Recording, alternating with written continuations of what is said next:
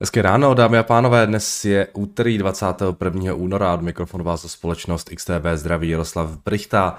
No a jestli jste byli včera překvapení, že americké trhy neotevřely, tak vězte, že jste v tom nebyli úplně sami. Já jsem na to úplně zapomněl, taky jsem byl překvapený.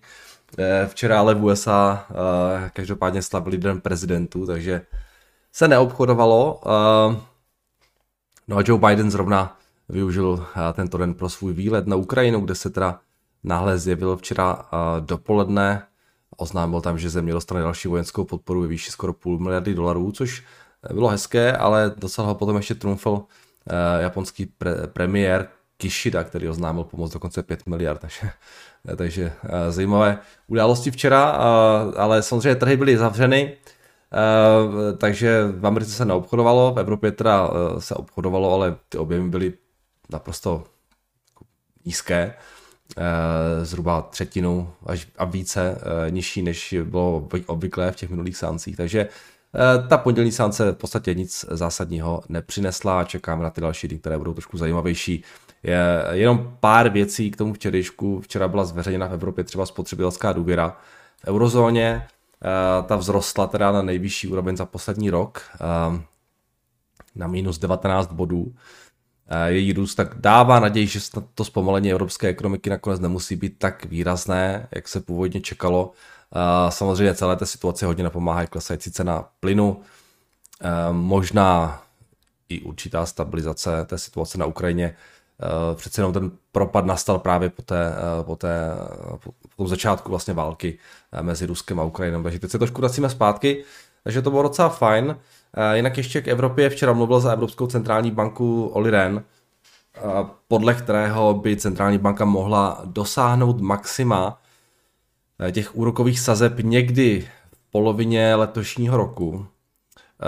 Do toho pak ještě Goldmani zveřejnili svůj vlastní nějaký výhled pro ten, ten vlastně pík té depozitní sazby Evropské centrální banky tam očekávají, že ten pík by měl, pík by měl být na úrovni 3,5%, což by odpovídalo růstu sazeb o ještě asi 100 bazických bodů. A potom, když se podívám na ten trh, eh, tak ta očekávání jsou taková, že těch 100 bazických bodů eh, je v podstatě priced in a spíše ten trh se nějak jako začíná přiklánět tomu, že by to mohlo být i 125 bazických bodů. Takže uvidíme v Evropě rozhodně Eh, se počítá s tím, že ty sazby porostou eh, ještě docela dost eh, na těch dalších zasedáních. Um, jinak ještě jedna taková drobnost k Evropě, přestože teda ty akcie nám docela pěkně rostou v Evropě, už jsou na, na historických maximech, nebo těsně, na těch, nebo těsně pod těmi maximy, tak podle Bank of America a JP Morgan by mělo to rally na evropských akcích brzy odeznít. Eh, to dočasné povzbuzení z posledních měsíců má nahradit během letošního roku právě vystřízlivění a hlavně eh, takým tím tématem, které se na to má podílet, mají být úrokové sazby a ten jejich další růst v Evropě. No, a, takže tohle ještě jsem chtěl zmínit a, a poslední věc, co, co tady mám jenom, tak uh, včera jsem četl na Wall Street Journal docela zajímavý článek, že v posledním čtvrtletí minulého roku docela vyschnul také trh s venture kapitálem. Celkový objem financování startupů prý dosáhl jenom něco přes 20 miliard dolarů v tom posledním čtvrtletí minulého roku, což je nejhorší kvartál za posledních 9 let. A ještě v Q3 při tom VC fundraising dosahoval nějakých 48 miliard, takže docela solidní propad. Není to, víme, že už to není pouze o těch IPO, které v tom minulém roce úplně vyschly, ale dokonce i ty, ten venture kapitál, který bývá uh, jakoby odolnější a uh, řekněme více flexibilní, jelikož uh, samozřejmě teď je ten správný čas ty firmy začít financovat, když, když uh, spousta z nich nemůže sáhnout na nějaké levné peníze, tak i přesto i venture kapitál v tom posledním kvartále minulého roku docela výrazně polevil. Což si taky leco říká o tom, o tom sentimentu Uh, to taky samozřejmě o tom, že ten, ten kapitál je prostě dražší kvůli tomu, že americká centrální banka uh, zvýšila sazby na ty úrovně, kde momentálně jsou. No, uh, to je víceméně všechno za ten včerejšek. Dneska teda, když se podíváme na futures, tak ta situace je docela stabilní, v podstatě žádné velké změny, lehký pád futures v Americe o nějaké 3-4 desetinky. V Evropě se plus minus držíme bez změny, tam se nic zásadního neodehrává. Když se podíváme na, když se podíváme na uh, uh, ten kalendář korporátní, tak dnes tam máme docela, docela zajímavé firmy. Ještě před otevřením burz bude reportovat Walmart a Home Depot, nebo taky Metronic. A potom od večer vlastně po zavření trhu tam budeme mít třeba ještě Coinbase, takže to může být docela zajímavé.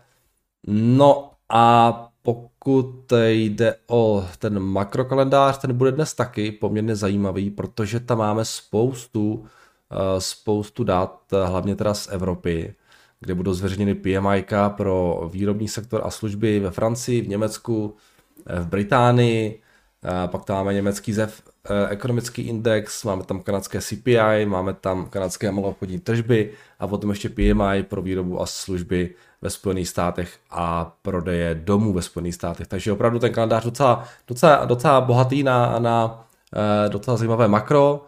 Eh, ty PMI jsou takovým tím ukazatelem, který je docela, docela čerstvý. Tohle jsou všechno, tuším, lednová data.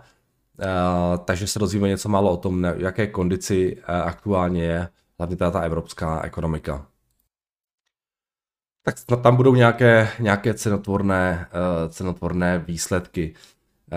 Jinak ještě pohled na FX, ale tam asi taky včera úplně nic zásadního, když se tak jenom proletím rychle, tak se nám ty měny včera víceméně držely v úzkém pásmu a platí to zatím asi pro všechny ty hlavní měnové páry, Australan, Eurodolar, Libra dolar, uh, dolar je na Australan, Novozelandian, Tady žádné, žádné pohyby nebyly včera, takže tady taky relativní klídek. Zlato nějakých 1837, eh, všechno stejný, stříbro nějaký 21,60, taky žádná velká změna, ropa 76 dolarů a i krypto se nám plus minus drží, Bitcoin nějaký 24 800, Ethereum nějaký 1600 nebo 1700 eh, dolarů za kus. Takže tady, tady, tady nic nového a čekáme na to, jestli trošku něco zajímavějšího nepřijde v těch nadcházejících dnech. Uh, tak, uh, to je více méně ode mě asi všechno. K tomu včerejšku opravdu nic dalšího nemám. Um, a tím pádem se asi můžeme podívat na vaše dotazy. To bylo docela rychle dneska. Tak jo, eh, pojďme se podívat na vaše dotazy. Tak jsem rád, že se vám líbil můj příměr k akcím a partnerství. To mě ještě napadlo, že opravdu, že to je stejné, ale až do doby, než teda máte děti, no, tak pak už, pak už uh, to partnerství je komplikované, ty, ty, ty akcie jsou v tomhle tom levnější, protože je můžete v podstatě uh, prodat kdykoliv bez jakýchkoliv uh, dlouhodobých potom následků. No ale tak už se ho nechme, tady těch, těch přirovnání, tak teď se podívat na nějaké vaše dotazy teda. Uh, zdravím, děkuji za super video. Jak jsem se chtěl zeptat, Jinak jsem se chtěl zeptat, zda nemáte či neuvažujete nad akciemi některých železničních společností, jako je eh, Canadian Pacific Railway. Eh, přijde mi totiž, že tyto společnosti mohou být opravdu dobrou dlouhodobou investicí se silnou konkurenční výhodou a snad jednoduchým biznesem. K pochopení asi podobné jako společnosti, které provozují letiště.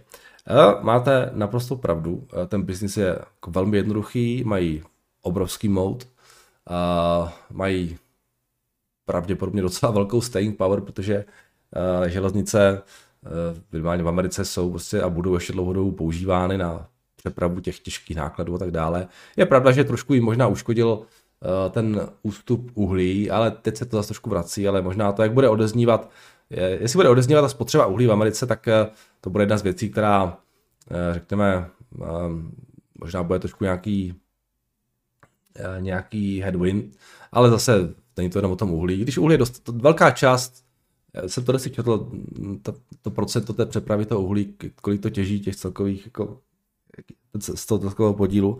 Ale jinak, jinak ta přeprava těch další věci samozřejmě bude pokračovat, možná nějaké další věci budou narůstat, takže uh, tohle možná nějaký lehký headwind, ale souhlasím s těmi železnicemi jinak. Uh, uh, není to úplně můj styl investování. Uh, já přece jenom jako mám radši já spíš jako vyhledávám riziko a za to si nechávám platit, v tom lepším případě, v horším případě za to platím já samozřejmě, takže jako to není, ale já spíš jdu po těch jako uh, rizikovějších věcech, uh, ale dokážu si představit, uh, že když budu třeba starší a budu chtít to portfolio trošku více jako sklidnit a stabilizovat, takže tohle může být jedna z věcí, do které bych uh, šel. Uh, zatím to není úplně, úplně levné, když se podíváte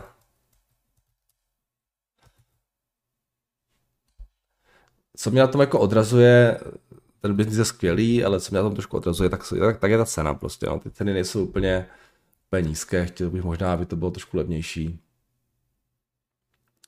Když se podíváte třeba na tady tyhle, uh, tak se bavíme o nějakém 30 násobku. S tím, že tam má ještě nějaký dluh, takže to, ten market cap je nějaký 97, to EV je nějakých 116, jo, uh, aktuální 29 násobek, Eh, za ten letošní rok, která by to měl být nějaký 23 násobek, takže tam asi byl nějaký nárůst zisku. No, čeká se na 4 miliardy, že by ten zisk měl narůst, docela fajn. Takže za těch 23 násobků už je to asi trošku lepší. A ono to, víte co, ono to asi jako úplně dává smysl, jo? Když, když se může McDonald a Coca-Cola prodávat za nějaké 20 a více, 20 násobky plus, tak by se železnice nemohly prodávat taky na podobných valuacích. Takže ono to smysl dává ty valuace, jo, ta firma prostě má velkou staying power, eh, je to stabilní business, který prostě pořád generuje nějaký cash flow. Uh, takže lidi si za to rádi připlatí, za tu stabilitu, že, že to vlastně trošku funguje jako nějaký dluhopis, ten, ten business. Um, takže proč ne? Já prostě um, hledám trošku něco jiného, ale Eh, naprosto rozumím tomu, že eh, tohleto někdo zařadí do svého portfolia jo, a, a chce to tam mít a nechce to řešit bude to tam mít dlouhou dobu úplně v pohodě, nemám s tím žádný problém. Takže pro mě to úplně není, ale, ale business je to skvělý. Jinak je docela zajímavé, že jim tak výrazně narostl ten, ten net income, musím říct. Eh, vlastně, se podíváte, tak oni byli pořád nějakých dvou miliardách a najednou teda no to není úplně najednou skok, ale, ale tady tohle bude docela výrazný skok, v podstatě o miliardu necelou nahoru během tu roku 2023, protože je to hlavně o a revenue jim roste nějaký 12%, ale i taky marže se jim podařilo zvýšit. Možná eh, efekt trošku eh, té inflace, těch tržbách asi, a nějak se jim daří. A pěkný, pěkný, docela si, docela si to, jestli to je pravda, tady tohle ty čísla, jestli takhle prostou dál, tak, eh, tak je to docela, docela hezké, musím říct. Takže jo, krásný biznis. Um, konec konců Buffett vlastní, nebo Berkshire vlastní celou tu železnici uh, BSNF, Burlington Northern Santa Fe, nebo nějak se tak se to nějak jmenuje. A je to jeden z největších biznisů, které, vlastně, které Berkshire vlastní, takže uh, proč ne?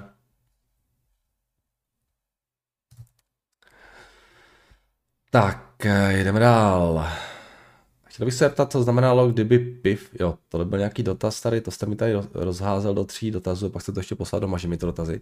Tak to přeskočím a přečtu to potom. Uh, tak dobrý den, myslíte si, že aktuální situace ohledně AI má budoucnost? Trošku mi to připomíná Metaverse z minulého roku, o kterém se věř, věřilo, že je to budoucnost, ale spíš se to více zdá jako utopie.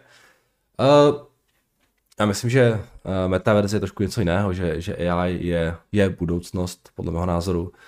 Možná to nebude v, v chat GPT v Bingu, ale uh, ty language modely se dají použít ve spoustě dalších věcí, a nejenom language modely, ale máte i další AI modely. Já si myslím, že je to productivity tool, který do budoucna významně zvýší produktivitu lidí, zaměstnanců ve spoustě, ve spoustě oborů, kde jim bude pomáhat dělat rychlejší a lepší rozhodnutí. Um,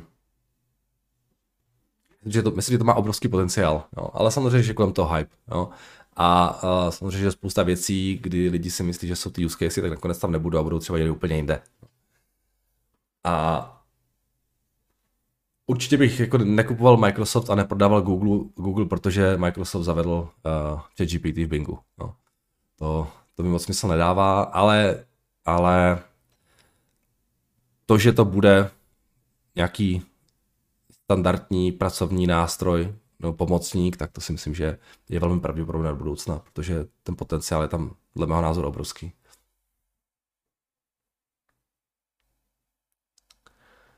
Tak, Poslední polskou stavební firmou, která se to zmiňoval, byl Budimex. Vidíte, to se i napamatuju, že jsme tady měli nějaký Budimex. Ale každopádně díky za uh, připomínku. Ještě bych se chtěl, uh, vás chtěl zeptat na index pražské burzy, zdá se mi nadhodnocený, co si myslíte vy? Uh, to já nevím, index pražské burzy, kažte, PX, to je PX 50, nebo jak se jmenuje, PX. Jak je tam to složení? A to tady nemám ani složení Bloombergu. Každopádně price earnings nějakých 8,2 momentálně. Forward price earnings nějakých 8,3. Price book je tady 0,99, což samozřejmě souvisí s tím, že tam jsou hlavně banky. A ČES, uh, pěkný růst za ten poslední, za těch posledních pár měsíců, ale z čeho se to skládá, jak jsou tam ty váhy, ukažte. Dáme index složení. Máme čas dneska, tak si to trošku můžeme tady projet. Blížší seznámení s indexem pražské burzy. Složení indexu. Takže Čes má 21%. Erste Group má taky 21%. Je to možné, že Erste má větší váhu než Čes v tom indexu? Komerční banka má 18,9, Moneta má 14,9, VIK má 12, takže v podstatě 1, 2, 3, 4, 5. Pět společností vlastně v tom indexu, no tak toho tři banky, které tvoří eh, něco přes 50%.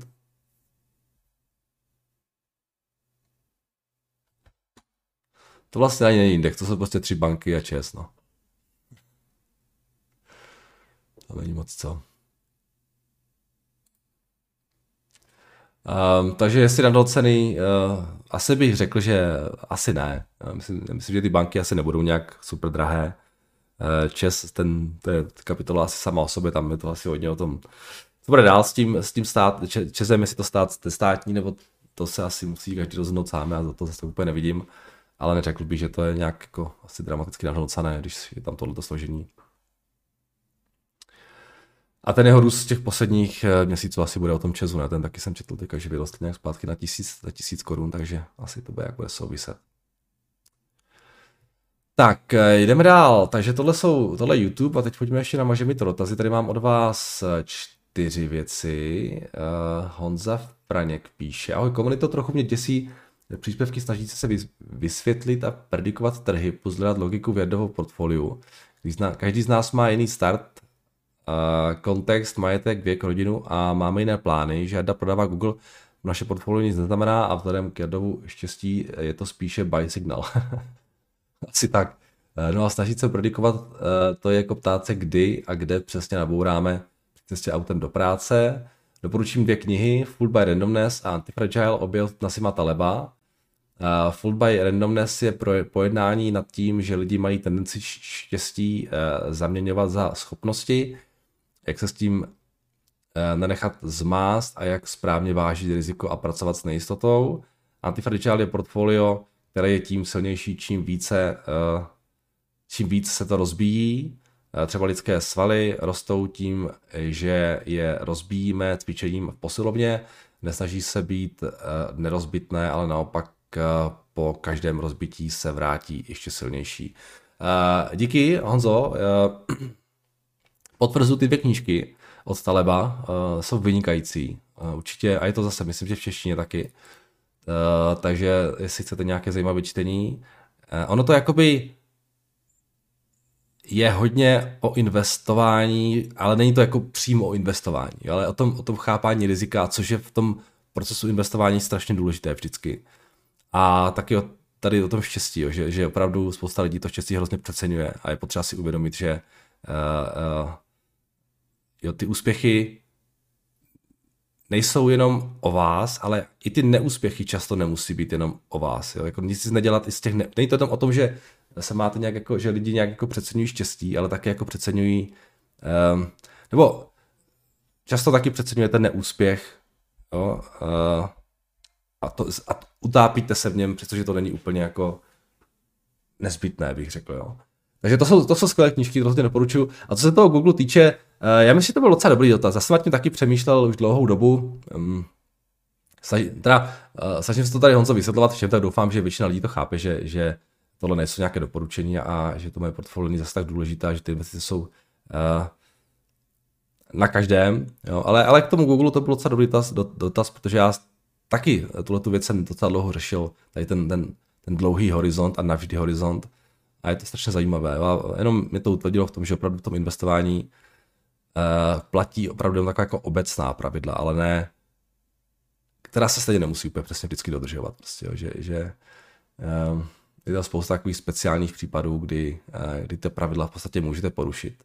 Uh, teď jsem konec konců, teď jsem poslouchal ten, ten rozhovor Charlieho Mangra minulý týden v tom Daily Journal a tam se ho ptali na to, že vlastně, že on se taky odporuje. Jo. Uh, říká, že nejhorší, to bylo, že nejhorší věc, která může lidstvo potkat, jsou, myslím, že to tam bylo drogy, alkohol a leverage, nebo něco takového tam bylo. A to byl jeho takový citát a oni se ptali, že jako proč on, i on využívá občas leverage. On říkal, no, že, že občas prostě uh, ta příležitost je taková, že to využít jako může, jo. Uh, jo, takže i taky tam řekl, myslím, krásnou větu, že uh, mladí lidé znají pravidla a staří znají výjimky z těch pravidel. to mi strašně líbilo. Uh, jo, takže pravidla jsou, ale jsou i výjimky z těch pravidel. A tak je to, tak je to, tak je to vyvestování. Ale strašně důležité je umět rozeznat. No. Takže uh, Antifragile a Full by Randomness uh, určitě podtrhávám výborné knížky. Tak, uh, jdeme dál. Ahoj, tvůj poslední komentář v čínské Dago New Energy lze podle mě zobecnit na všechny čínské firmy, Dividendy neplatí, buybacky nedělají, nehodlají nějak vracet peníze akcionářům, nikdy. Eh, obecně čínské nastavení kapitalismu eh, negeneruje hodnotu pro akcionáře.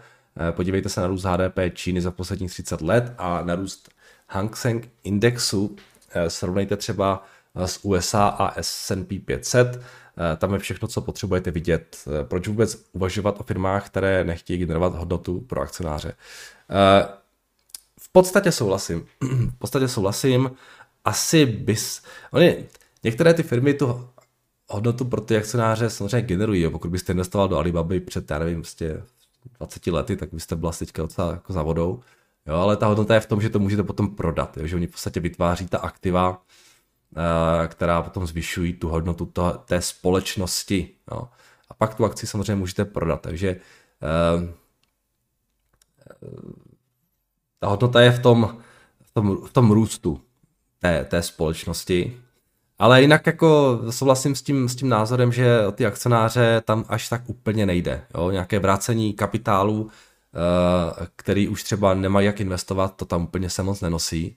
A v tomhle to trošku připomíná, musím říct, i ty, i ty, i ty Japonce. Jo? To Japonsko, eh, taky to tam není úplně moc oblíbená věc. Eh, vracet ty, ty firmy to radši drží, tu cash na tom, na tom balance sheetu, co kdyby to nějak potřebovali, jo, nebo jo, ta mentalita azijská v tomhle je taková zvláštní. A uh, to vracení kapitálu těm akcionářům se tam, se tam úplně moc taky nenosí, no, takže uh, je, to, je to tak, no, a proto já uh, taky nejsem úplně jako super bullish na, na Čínu. A i když tohle je možná ten nejmenší problém co mi, co mi tam jako trošku vadí. Jo. Tak jdeme dál, to je ten dotaz z toho YouTube teda. Dobrý den, rád bych se vrátil ke společnosti Lucid. Eh, mluví se o podpisu spolupráce s Aston Martinem, zároveň minulý týden BlackRock, Vanguard a co je zajímavé, i PIF přidal ve svých pozicích, to PIF, to je myslím ten saudsko-arabský fond, nebo se nepletu, Chtěl bych se zeptat, co, znamenalo, co by znamenalo, kdyby PIF chtěl koupit celé. Minulý týden přidali 9,23% a říká se, že chtějí ovládnout většinu. Jak vypadá takové vytěsnění a co se může stát cenou akcie? Momentálně institucionální investoři ovládají přes 80% společnosti. Zdá se mi to bezpečnější, než je, když je tam z více jak poloviny retail, jako například Unial. Průměrný nákup mají instituce přes 20 dolarů, tak nevím, jestli stojí za to spekulovat na vytěsnění, nebo ta příležitost je pryč. Cena je momentálně okolo 10,9 dolarů. Děkuji moc, Petr. Petře, já vlastně ani nevím, jestli něco jako vytěsnění je, je pojem v Americe. Tam spíše je to o tom, v podstatě si podívejte na to, co udělal tam třeba Musk s tím Twitterem, tam je to v podstatě buyout těch, těch jo, tam se dá nějaká nabídka, ta se schválí a ty akcie prostě se stáhnou z burzy a těm akcionářům se vyplatí ta částka, za kterou ta nabídka, nabídka byla. Samozřejmě teďka je otázka, jestli tam ten, ty akcionáři mají nějaký velký podíl. Uh, jo, to je trošku něco jiného, že Bas tam žádný podíl neměl, takže tam to musel schválit ten board, ale teďka vlastně ten board tvoří uh, zástupci těch většinových akcionářů. Uh, já vlastně ani nevím, jak to funguje. Když jsem se s tím nesetkal někdy ve, ve svém portfoliu, teďka tak nějak jako hledám v paměti zpátky, jestli jsem něco takového zaznamenal, ale přiznám si, že úplně si nespomínám. Hmm, dobrá otázka, ale nevím, nevím, jak by to uh, probíhalo, ale asi by tam taky musela být nějaká prostě cena, která je odpovídající a hold prostě ti akcionáři by dostali potom tu cenu a, a ta akce by se stála z burzy. Jo, takhle by to nějak asi probíhalo.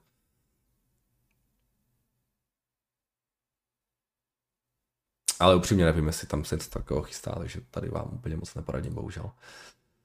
Tak, General Electric. Dobrý den, Nerdo. Asi není třeba představovat General Electric, uh, známý konglomerát uh, mnohými investory v posledních pár let opovrhovaný kvůli uh, mismanagementu, ztrátě hodnoty pro investory, nepřehlednou strukturou a tak dále. Investoval jsem v roce 2018 po cirka dvouletém dramatickém propadu akcie. Tehdejší market cap byl 79, 75 miliard dolarů, Eh, za mě se jednalo o příležitost sáhnout si na za prvé nebo na jeden neskutečný biznis, GE Aviation, můj tehdejší odhad hodnoty byl 100 miliard dolarů. A jeden skvělý biznis, GE Healthcare, můj odhad hodnoty byl 40 miliard dolarů, které byly z mého pohledu velmi podhodnocené vzhledem k nepřehledné struktuře firmy, vysokým dluhům i neperspektivním jiným biznisům, které celou firmu tížily. Za posledních pár let se podařilo spoustu z těchto biznisů prodat či provést jejich spin, eh, splatit 100 miliard USD dluhu a celá investiční teze je nyní velmi přehledná a tvoří zbylé tři hlavní biznisy, eh, které bych rád představil. GE Aviation je ten první teda, výrobce leteckých motorů pro civilní armádní letadla. Za mě se jedná o jednu z nejlepších firm na světě, respektive eh, s největším moutem a potenciálem srovnatelným možná s ASML. Eh, asi se shodneme, že letecká doprava je velmi perspektivní biznis, který láká mnoho investorů. Problém je ten, že často investují do firm, které nemají prakticky žádný mout, typicky aerolinky, které neustále oscilují mezi ziskem a krachem. Eh, případně výrobce letadel Boeing versus Airbus, které však čelí mimořádné komplexitě výrobního procesu a přinášejícím velmi časté nečekané ztráty a velmi tvrdému konkurenčním boji o každou objednávku aerolinek, což vede eh, k nízkým maržím. Oproti tomu výrobce leteckých motorů nejdražšího dílu každého letadla eh, v závorce.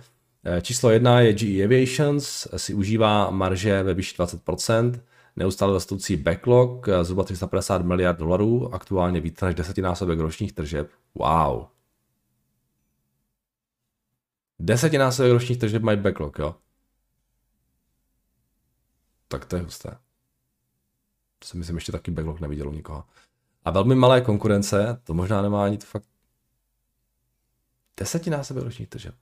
A velmi malé konkurence, uh, civilní letadla řadíme do dvou kategorií. Narrowbodies, jedna ulička, kratší lety a whitebodies, dvě uličky, delší lety. Drtivou většinu letadel tvoří logicky narrowbodies, které se jednají, eh, kde se jedná o známý duopol Boeing versus Airbus.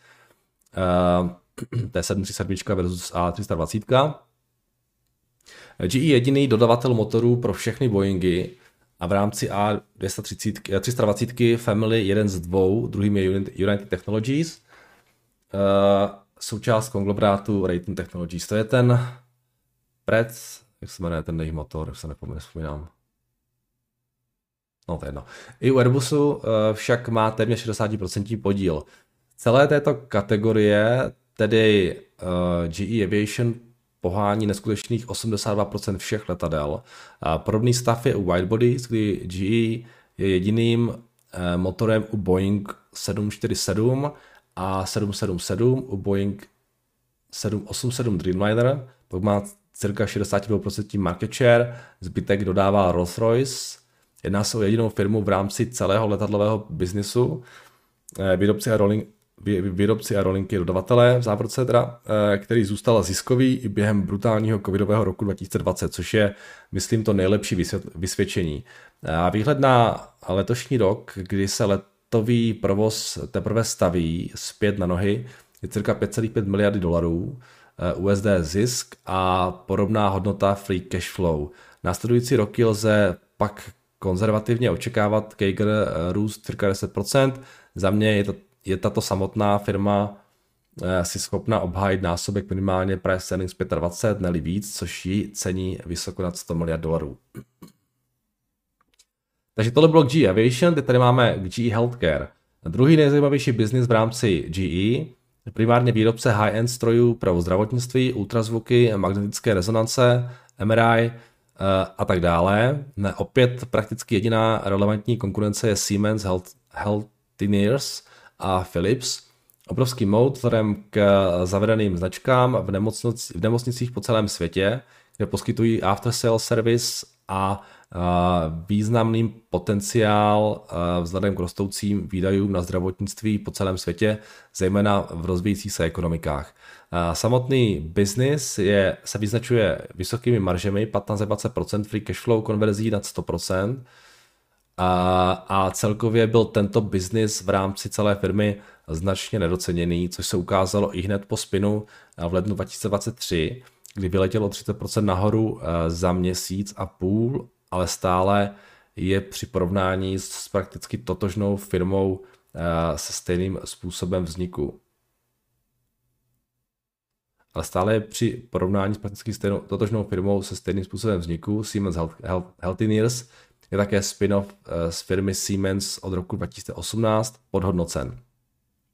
Aktuálně se obchoduje cirka eh, price earnings 17, zatímco Siemens, Siemens Healthineers je 27 Aktuální market cap tedy činí 33 miliard dolarů. Uh, eh, GE Power uh, primárně, to je teda další typ biznesu, GE Power primárně výrobce turbin do plynových elektráren, které jsou velmi efektivní a zejména uh, probíhá jejich rozvoz, rozvoj v USA, Ázii a Středním východě, kde nahrazují uhelné elektrárny, případně pokrývají rostoucí spotřebu elektřiny Jedná se o první z GE Business, který prošel kompletní představbou za posledních pár let. Od prodej nesystémových částí, utlumení, neperspektivních částí, eh, osekání všeho zbytného v rámci lean managementu pod vedením Kulpa a fokus pouze na to, v čem jsou nejlepší, to je teda výroba nejefektivnějších plynových turbín a jejich servisování. Pak tam máme ještě GE Renewables, eh, výrobce větrných elektráren, cirka tři největší na světě mimo Čínu, eh, po Vestas a Siemens Gamesa nebo Gamesa. Eh, aktuálně struggling business, stejně jako konkurence vzhledem k nárůstu cen vstupů s nejistými systémy podpory OZE v různých státech. Já myslím, že ten Renewables, že tam byly nějaký problémy právě, nebo to byly turbíny, já myslím, že to byly ty, ty, ty větrné elektrárny, že tam něco měli nějaký průšvih s tím, ne? nebo se napletu. Uh, segmenty GE Power, GE Renewables čeká také spin-off na začátku roku 2024. Také zde prakticky kopírují postup uh, Siemensu, který vytvořil prakticky totožnou firmu uh, Siemens Energy. Pokud bychom vzali analogii Siemens Energy, můžeme zde očekávat market cap někde v rozmezí 10 až 20 miliard dolarů. Za mě tedy se jedná o případ, kdy kvůli zaprášenému diamantu někde ve sklepě, eh, což teda má být GE Aviation, jsem byl ochoten koupit celý dům. Akcionáři zatím získali slovy CEO Ledeho Koupa 30, 30 bilion dolar dividend ve formě akcí GE Healthcare po spinu. A podobný případ v menším měřítku proběhne příští rok při spinu eh, GE Vernova, teda Power plus Renewables, a poté již nebude nic bránit tomu, aby analytici GE Aviation nacenili podobně jako eh, jiné firmy z Aerospace Industry, například Honeywell, Raytheon a tak dále, eh, což by akci vyslalo dramaticky výše. Budu rád, když vrtete na Bloomberg a přeji všem mnoho úspěchů v letošním roce. Tohle byl skvělý komentář Radku, eh, díky za něj. A ta teze, představil jste to úplně perfektně a samozřejmě, že to dává docela smysl. Uh, to znamená, chápu to správně, že vlastně zbyde jenom GE Aviation, jo? samotný, ještě vteřinku teda dívám se na to GE Healthcare a tady píšete, jo, oni už ten spin udělali teda letos v lednu, jo, toho GE Healthcare, jo.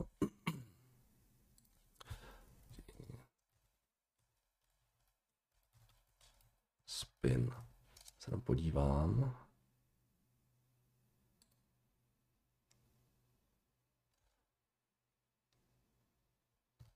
Uh, kažte. GE. Jo, takže to už je zalistované, jasně.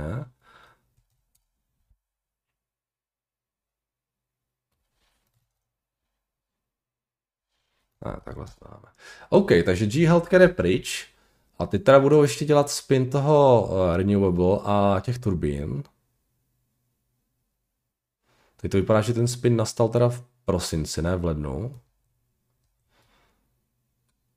A, a zbyde tam jenom to GE Aviation, jo? Mhm.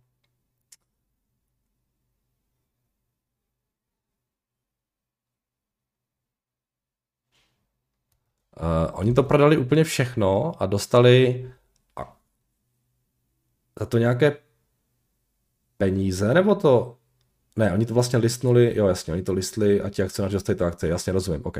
Jo. A teďka je otázka, jestli v těch výsledcích toho GE, když se teďka budu dívat na to, tam to podle mě ještě bude celé zalistované eh, jako i s tím healthcare, ne? V tom FAčku.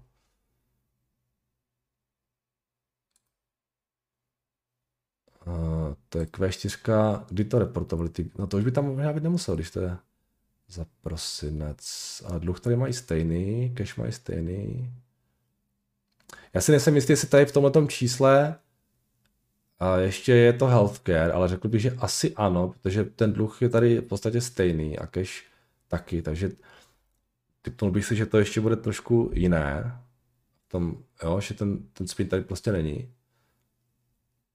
Tam by bylo zajímavé podívat se, kolik mají dluhu právě, kolik mají toho cache teď, jo. Což bohužel ty čísla úplně, úplně tady ještě takhle nemám. Každopádně, když se podíváme na tu uh, na ten, na ten výhled toho roku 2023, tak se tam čeká nějaký, čeká nějaké 2 miliardy, příští rok nějakých 3,8. A market cap je teda 90 miliard.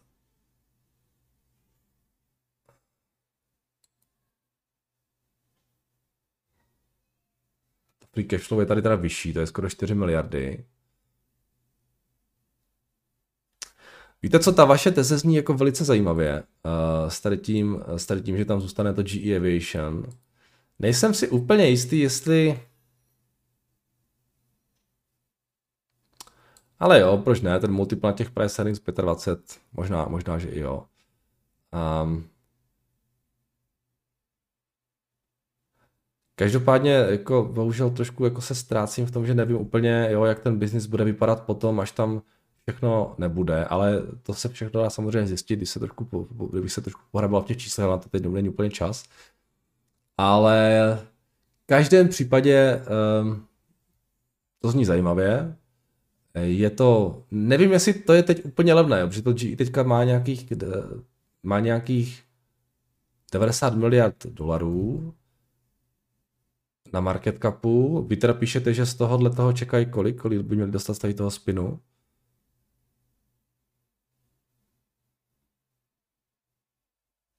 Či haltka spinu podobný případ menší měřítku. Potom řekněme třeba, že 20 by mohl dostat z toho. Takže kdybychom odešli 20 těch 90, tak třeba na 70 miliardách. A píšete, že ten, že ten G Aviation může mít 100 miliard. Proč ne? Jo, nějaký pěkný upside by tam asi byl. Zní to zajímavě. A tohle jsem teda dostal, musím říct, s tím backlogem, to jsem fakt nečekal. A možná, že... A já jsem přesně jeden z těch jako investorů, který vždycky měl GE zaškatulkováno jako na to se mi jako firmu, na kterou se mi radši nechce moc dívat, protože oni vždycky se na dřív v těch minulých, minulých letech díval, strašně komplikované výkazy, hrůza úplná, jo, nedalo se to číst, jo. Teďka, když to takhle osekají, budou mít jenom tady tenhle ten jeden business, tak eh, to možná, a myslím, že ten podobný mindset eh, má spousta investorů, jako, jako jsem měl já. Uh, GE přece jenom uh, byla svého času největší firma na světě, která si prošla totálně jako spektakulárním kolapsem. Uh, a možná, možná jim začne nějaká lepší doba, když se budou soustředit pouze na ten, na ten aviation business.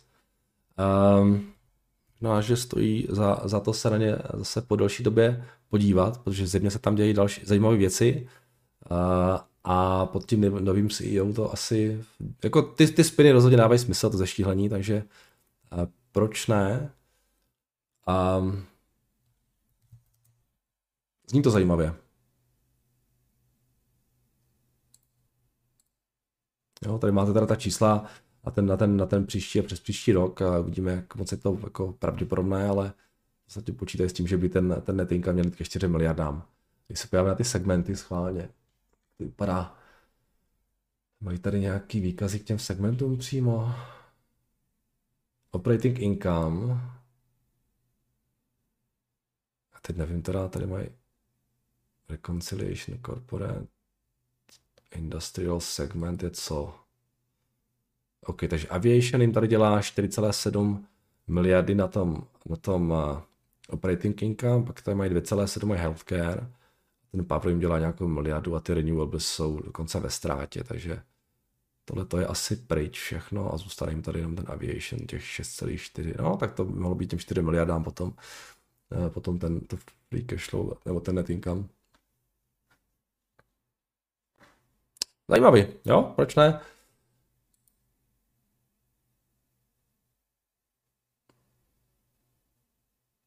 Ještě jsem zapomněl teda samozřejmě zmínit, oni sice mají nějaký dluh, ale taky mají spoustu cash, oni mají 60 miliard cash, takže vlastně to EV je ještě menší, to je nějakých 80 eh, miliard dolarů.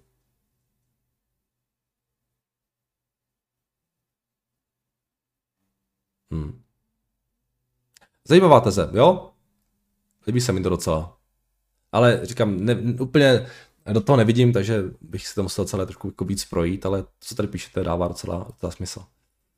A díky moc, Radku, to bylo, to bylo velmi zajímavé. Um, a to je všechno, takže díky za vaše dotazy a dnes už nám teda konečně otevře i Amerika, tak snad se něco bude dít taky na těch trzích. Tak se mějte hezky a zítra opět naslyšenou.